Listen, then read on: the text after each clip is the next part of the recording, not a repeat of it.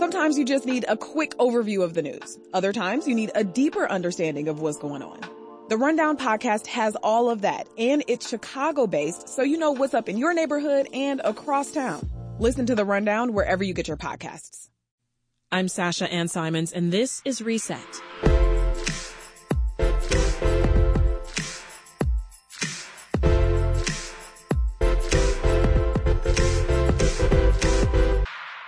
It's been more than a week since the onset of war in Israel and Gaza.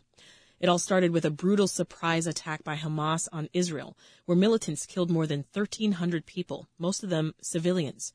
Israel quickly declared war and began an unprecedented bombing campaign that's leveled entire neighborhoods in Gaza City. The results? 1,500 dead, thousands more injured, and 400,000 people displaced in less than a week. Electricity, water, food, and fuel have all been cut off for Gazans.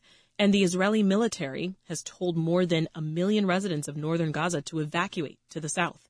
The UN condemned the demand, saying it would lead to, quote, devastating humanitarian consequences. Meanwhile, Hamas militants continue to hold around 150 hostages. Among the missing, an Evanston mother and daughter. Let's bring this home and hear from three local leaders who just returned from an interfaith trip to Jerusalem. Rami Nashashibi is the executive director of the Inner City Muslim Action Network, or Iman. Reverend Otis Moss III is senior pastor at Trinity United Church of Christ in Chicago's Washington Heights neighborhood. And black Jewish activist from Chicago, Sydney Wallace. As our guests were leaving Tel Aviv the day of the Hamas attack, they had to take cover in a bomb shelter at the airport as rockets fired from Gaza began hitting Israel. And I started by asking Sydney what it's been like to watch the war unfold after having just been there.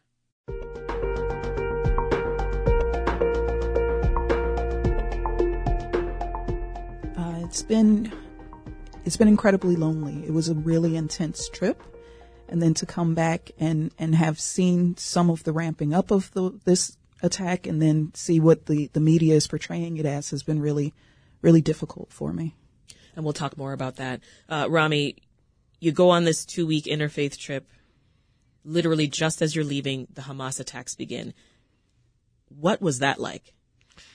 Uh, surreal. I, um, and you know, so much of the trip had these extraordinary, almost jolting juxtapositions between spiritually sublime, amazing moments of us coming together, connecting in really radically empathetic ways to our traditions, to the stories of people of the land, and then some very gut wrenching reality moments of, you know, oppression, occupation on the ground. That early morning Saturday was similar. We were at the Baha'i Gardens in the early morning, getting this personal tour of this absolutely amazing, you know, stupendous view overlooking the Mediterranean in Haifa. And then heard some of the news, but was trying to stay away from most of it mm-hmm. as we were just trying to get to the airport uh, with uh, the last remaining contingent of our group, which is at that point around 22, 23 people, including some Palestinians that were living in Jerusalem that were accompanying us. So did uh, you folks see or hear anything? So we had heard we, we, had heard the news and we were aware some things were happening, um, and we were just trying to again um, not be overwhelmed by the news, even as we were leaving out. Um, clearly, we felt the edge that was, uh, you know, people were on, and um, but it really culminated as we were getting into the airport. Uh, we our big, you know, uh, the, the the the transportation bus that was kind of moving us around, the charter bus, uh, pulled up into the airport. Um, by that point, we started hearing rumors that the flights may have been canceled. So uh, my our Iman director from Atlanta and I got off the bus to just check in on those things, and then within almost three minutes, um, sirens started wailing, and people desperately, everyone fleeing inside the airport, wow. and then and then we started hearing rocket fire and seeing rockets. Um, at that point, um, I instinctually just ran back. I realized, oh my God, we still have an entire group on a bus that is outside. Came, I saw our group running, um, and we were just trying to direct everyone into the airport, into an underground level of the airport in kind of a makeshift bunker. Um, and it was surreal. You know, it was a moment where I think, you know, and it, I was been reflecting on it this week because at that moment, it didn't matter if you were Muslim, Jewish, Christian, what background. We were all just trying to seek shelter. Yeah. I was just trying to get everybody in. At some point, I saw a, a father and a young child, and as a father myself, I, I, just I helped pick up the child and pick up her bag and comfort her. It didn't dawn on me that I'm here, a Muslim Palestinian, and that could have been an Israeli Jewish person. That was a human being. Mm in need of comfort of that moment and that and and sitting with that experience and realizing that basic element of humanity that even in that moment of horror is been so absent Goodness. this week for children in places like Gaza. What was going on in your mind in those moments, Reverend? Leave just a, several hours earlier. So once I landed in Chicago, I then quickly heard about what was happening in in Israel and and began praying at that time. As a matter of fact, our congregation was praying all through the weekend and on Sunday when a portion of our group was still stuck in the airport. We were praying in service and right after the prayer, I got a text that they were on a bus about to cross uh, the the border from Israel to Jordan to get an airport, and our church went insane. They mm. just clapped and cried and just gave thanks to God uh, that people were, were safe. It was a strange, peculiar time to be in the heart of a sacred land and witnessing spiritual possibilities and at the same time resting in the valley of hu- the human condition was absolutely a peculiar, strange, and painful yeah. uh, moment. Sydney, you were nodding as Rami sort of recalled those moments. What was coming back to you? Um, so I was on the bus when they got off to go and check to see if the flights were still going, and it was it was a pregnant silence on the bus. Everybody, I think, was just kind of realizing what was going on, and then sirens went off, and we started seeing the rockets. Someone on our trip actually said he thought they were shooting stars. There were so many. And we realized we needed to get off the bus, but the bus was locked. And we scrambled to figure out how to get the, the doors open and how to hold them open. We had people with mobility issues. We had uh, families on the bus that, you know, the children were like, I've got to go back for my mom and my sister. And mm-hmm. we're like, no, just keep going to see those of us, again, as Rami was saying, it didn't matter who was Muslim, Christian, Jewish. It didn't matter what we were doing at the time. We were just trying to guide people. We it, to see the people that that held themselves back to make sure others were able to get ahead. It was um, it was a very scary moment, but it was also um, it kind of reminded me after 9/11 when the world when when the country just kind of came together. Like when you saw the images of people pulling people out of the rubble, nobody cared whose hand they were grabbing. They were just trying to help someone. So, Reverend, uh, in response to the Hamas attacks and, is, and Israelis being held hostage, the Israeli military has launched what they're calling a siege of Gaza. Uh, Israel has you know, cut off electricity, water, food, and fuel for the two million residents in the area. And then, of course, as we've mentioned, there's the bombings, right? The airstrikes. What do you make of Israel's response to the Hamas attack uh, on Israel, including the latest, right? This evacuation order that I mentioned of, of northern Gaza as as a faith leader, as a person who believes in the alleviation of suffering, as one who has has, has followed and studied the philosophy of Martin Luther King Jr., Abraham Heschel, of of Mohandas Gandhi, the belief in how do we operate with deep empathy and how do we cover those who are most vulnerable is at the top of, of my spirit. And I believe that there are groups of people who want to ensure that mothers and fathers who are crying for their children will not have to cry anymore. And I think that there needs to be a conversation about how we ensure that it is not just a political conversation, but that we have radical empathy and recognize uh, that there are families that are suffering and where people are suffering, we should speak to how we can alleviate that suffering, whatever position we may find ourselves in along the political spectrum or geographical spectrum. Rami, you and Rabbi Andrea London of Beth Emet in Evanston, you wrote a piece for USA Today where you described the carnage and the Israeli blockade that's imposed on Gaza as, quote, barbaric and inhumane, and yet not often condemned by the world. Why? Why do you think that is? I think it really comes down to a invisibility of basic Palestinian humanity.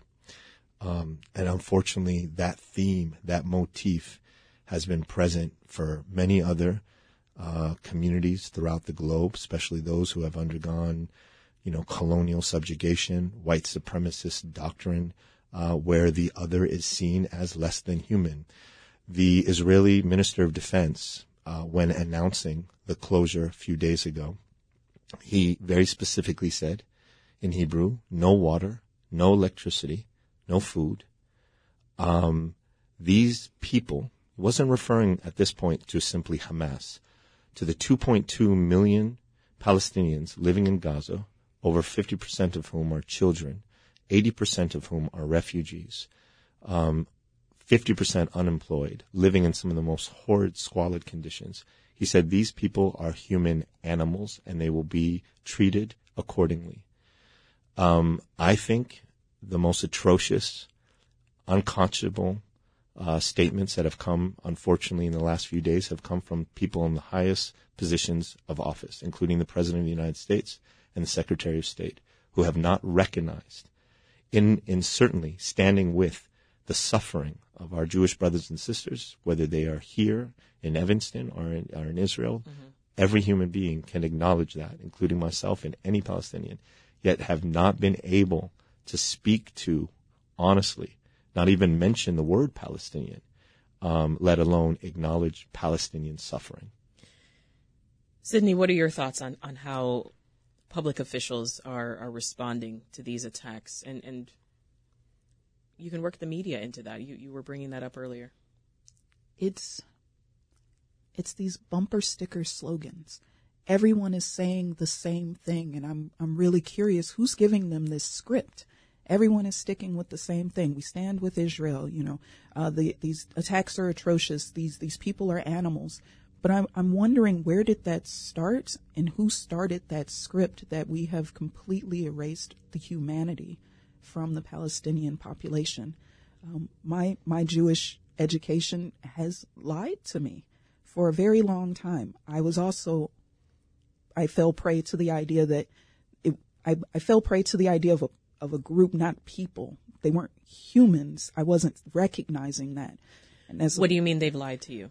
I, they've lied to me in that I was under the impression that when when when they came when the refu- the Jewish refugees came in that they they built up the entire infrastructure in their community. They pulled themselves up by their bootstraps, but it's they, they came into homes that had been occupied. They, they came into structures that were already existing that they had pushed people out of. And maybe not necessarily the Jewish refugees themselves, but someone. And you must recognize when you come in that an entire home is built and furnished. Where did that come from? Um, it, it feels very, it's, it's jarring to, to realize that there, I wasn't asking the right questions or maybe wasn't asking the right people, but I, I did not know.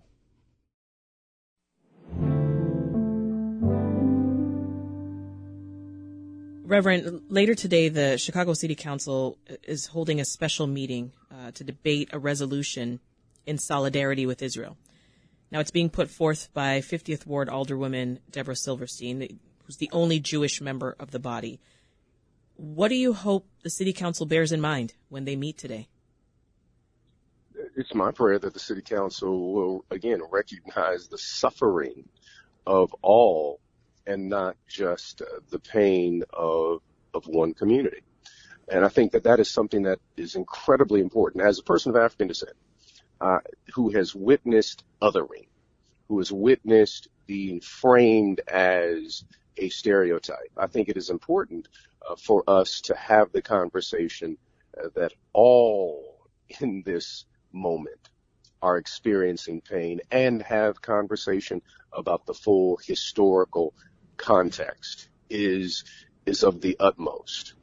And for people who are Palestinian, for people who are Jewish, the unique thing is that each community, and that's what was so beautiful about the trip, all of us have a particular history of othering where some form of supremacy has attempted to marginalize and frame us through a destructive imagination. And because of that connection, there has to be a heart of empathy. There has to be a heart of compassion that recognizes how we can move forward and build a community that is not yet but can be as we continue to rest on the spiritual principles of, of our faith traditions. The Reverend brings up a, an interesting point, Rami. Uh, we, we know that there are many people around the world who do not fully know or understand the history between these regions. It's clear by some of the narratives that we're seeing floating around on social media, for yeah. example. Talk about the need, especially in the midst of war, to understand the context that led to the current violence in the Middle East. Yeah. Um, and especially when we, you know, speaks about the Palestinian Israeli conflict and the way it's existed in the last hundred years. Um, its rootedness in the colonial project, uh, the decades long, uh, ses- you know, sense of real systemic injustice, uh, that uh, a community that has, you know, been very much invisible and often uh, relegated to uh, that narrative that Pastor Moss is speaking to, the other. Um, it's important to understand that that at one point um, Israel had to present itself, even in the context of extraordinarily virulent anti-Semitic Europe, as a perspective, even when this was a British colonial mandate in the early part of the you know 20th century, early 1900s, after World War One. Uh, as as Jews, understandably, were trying to find a way out of the rampant anti-Semitism that was, you know, uh, rearing its head in so many ways that had led to pogroms in Europe. Um, the context for for Israel, unfortunately, even in its early incipient stages, started to fall alongside the colonial narratives of we would be a sea of civil, an island of civility in a sea of barbarism. Um, we would be the colonial outpost, and in many ways, that narrative has ha, has continued throughout the ages, even to our modern kind of moment within the context of the United States, that our relationship with Israel is about a quote unquote sacred democracy in the midst of all of this chaos of a group of people who have no appreciation for democracy, no appreciation for human rights. And what that does for the average American who could not really place Gaza or Israel or Tel Aviv or Jerusalem on a map, mm-hmm. it, it allows them to fall into those sound bites, those jingoistic sound bites that often, you know, mean standing, this idea standing with Israel often means denying, unfortunately, the basic humanity of a group of people who've been suffering under an illegal military occupation in an, in an extraordinarily degrading manner for many, many years. The first Intifada uprising that came out of Gaza happened in 1987. Hamas was not even a uh, a formed idea at that point. So to try to reduce all of this just to this one extremist group or one set of extreme form of terrorist violence, mm-hmm. the the fact of grievances that have been uh, lingering for a group of people who have been under military occupation, denied basic human rights, living under a subjected kind of apartheid like state, that recognition is very much missing in any of the conversations about the current moment.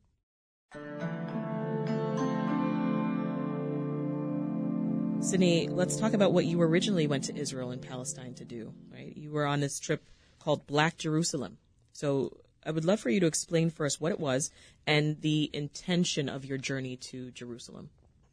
Um, I think I'm still coming to grips with what the trip was, um, but it was it was this beautiful thing. I again, I did not know the history. I'm still learning all of it, but seeing so many African faces in the Holy Land that I always assumed there were some, but to see so many was so beautiful, and to see the rich and vibrant ways in which uh, all members of the African diaspora have, have enriched the world and enriched the lives through food and music and art. And it was just, it was a really beautiful trip for me.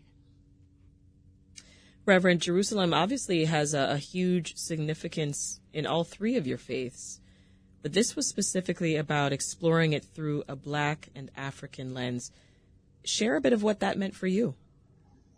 Um, The beauty of the trip was to, to really recast uh, the the way in which we see uh, this region in the Holy Land for, for many people of African descent in America because of of television and white evangelical publications.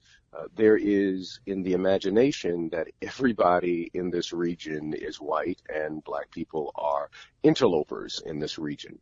We arrive there and find out that this is a part of Northeast Africa, was considered to be a part of Northeast Africa prior to the British making a claim that it was something else.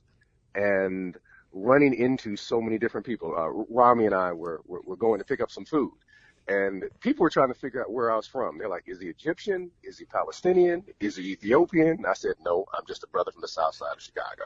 And it was just an incredible opportunity to connect uh, with people and see the the Holy Land, this the sacred spaces, and that people of African descent not only are present, but have been from the very beginning, mm-hmm. have been a part of the formation of the Abrahamic traditions. And that is incredibly important, especially for young children on the south side of Chicago who feel that they are on the outside of every institution to know that some of the oldest institutions, they were at the founding and part of the development and growth of of these institutions and traditions. I think that when we talk about Israel and, and Palestine and, and the region, and then whenever there's conflict, who is impacted? Uh, you know, there are a lot of voices that are either getting amplified or silenced. But voices that often get erased are the black Palestinians and the black Jews. You've talked already about how you're still learning a lot, but I mean, share more if you can about what you did learn about their experiences there that maybe you didn't know before. I, I don't think I understood that the Israeli government controlled their water and their food and their access to electricity. I I don't know that I can it's very embarrassing to say that when you when I would hear about the West Bank and Gaza, I genuinely thought these were separate places. I did not realize that these were in the confines of the, the borders of what is called Israel. I didn't realize that they were all Palestinians. It's the narrative is created that these are these are countries outside that it, they just don't want Israel to exist. But I, the context never gave the reason of, of why that might be or how that came to be. And while I was there, um, being black, I I looked like Palestinians, so some of the soldiers would kind of side eye me, and then they would see the Hebrew on my necklace and ask me if I was Jewish, mm. and suddenly I was one of them, and I they treated me very well, and because I am Jewish, I was treated better, and and in a more welcoming way. I can't understand how anyone would feel okay with that and be able to dismiss that. There's no way you can't see it. It is so obvious and palpable, and and it's a switch. Mm. It's a very quick switch. So interesting, Rami. This this trip was obviously an enriching experience for you all. Um, I want to read a little passage from the article that you co-wrote with Evanston Rabbi Andrea London. It appeared in USA Today earlier this week, and you say, "quote We leaned into one another's rich spiritual backgrounds and commitments to justice, mercy, and peace." By exploring underappreciated connections to this sacred land and in so doing tried to forge another path for radical empathy and connection to the stories, hopes, and aspirations of those working for and dreaming of more dignified pathways for all people on this land.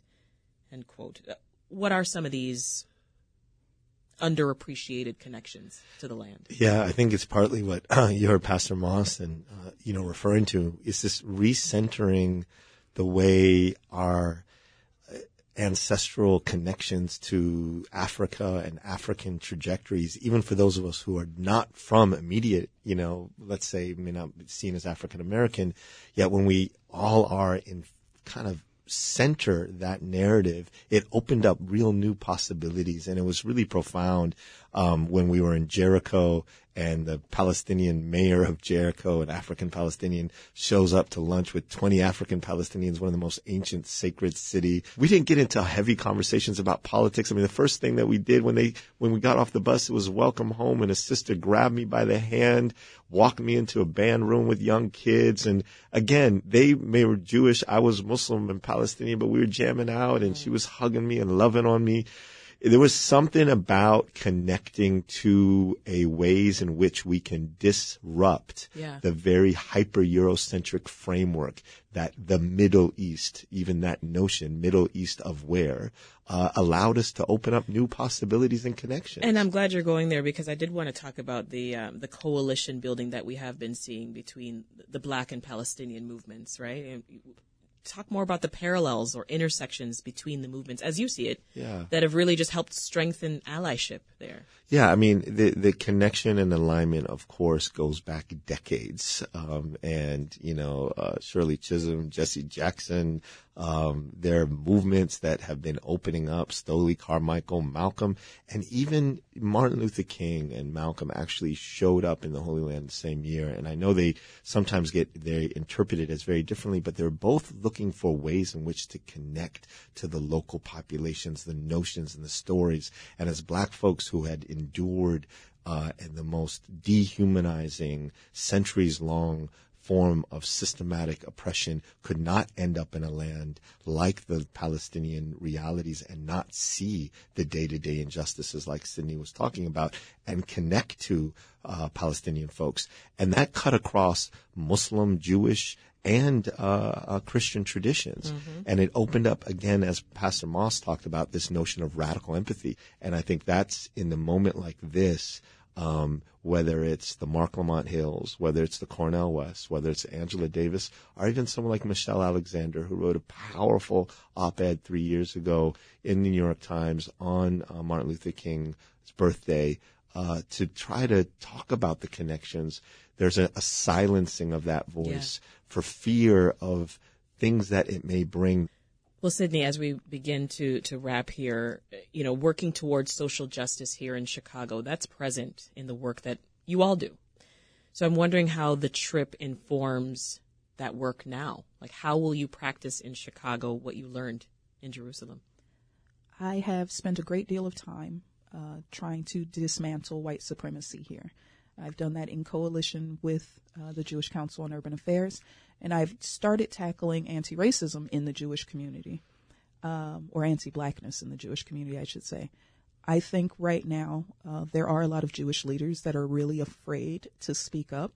Um, but i am a type of person I'll never say anything behind your back. I won't say to your face, and so I'm going to have to stand on principle with this and work to dismantle white supremacy within the Jewish community. Uh, the the stark reaction I see to people who white presenting Jews here who will work on anti-racism things but won't talk about Israel is is very prominent in my mind right now and I've got to figure out a way to be able to help peel back those layers and let them know that it's I think they're operating out of a, a sense of fear. Mm-hmm. It's a it's a trauma response.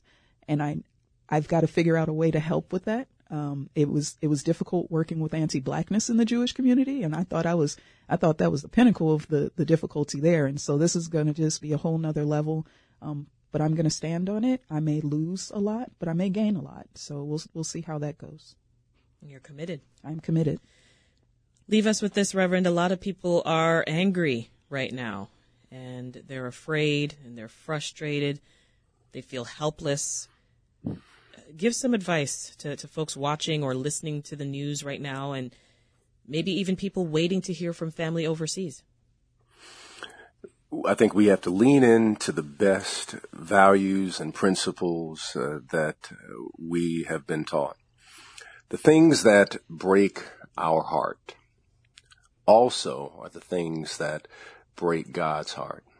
And as one philosopher said by the name of Leonard Cohen, the cracks is where the light is let in. And in these moments, this is the radical moment of building coalition. There was a young man we met uh, while we were there by the name of Mahmoud. Brilliant, wonderful Palestinian brother. There is this beautiful coalition of Palestinian young activists along with Israeli activists who are raising a question, how do we build a new world?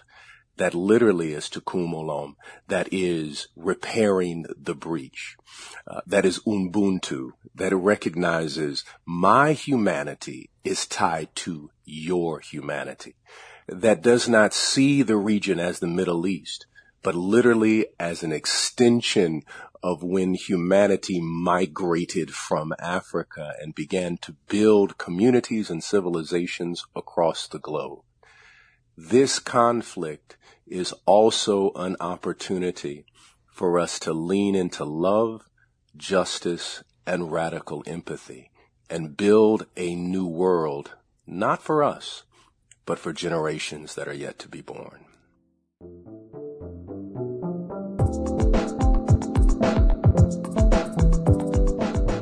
This Reset conversation was produced by Lynnea Domienik and Meha Ahmad. It was edited by Meha and Dan Tucker. We have important conversations like this every day on Reset. We host interviews daily from 11 a.m. to 1 p.m. You can tune in to WBEZ on 91.5 FM or stream live at wbez.org slash live. Thank you so much for listening. I'm Sasha Ann Simons. We'll talk soon.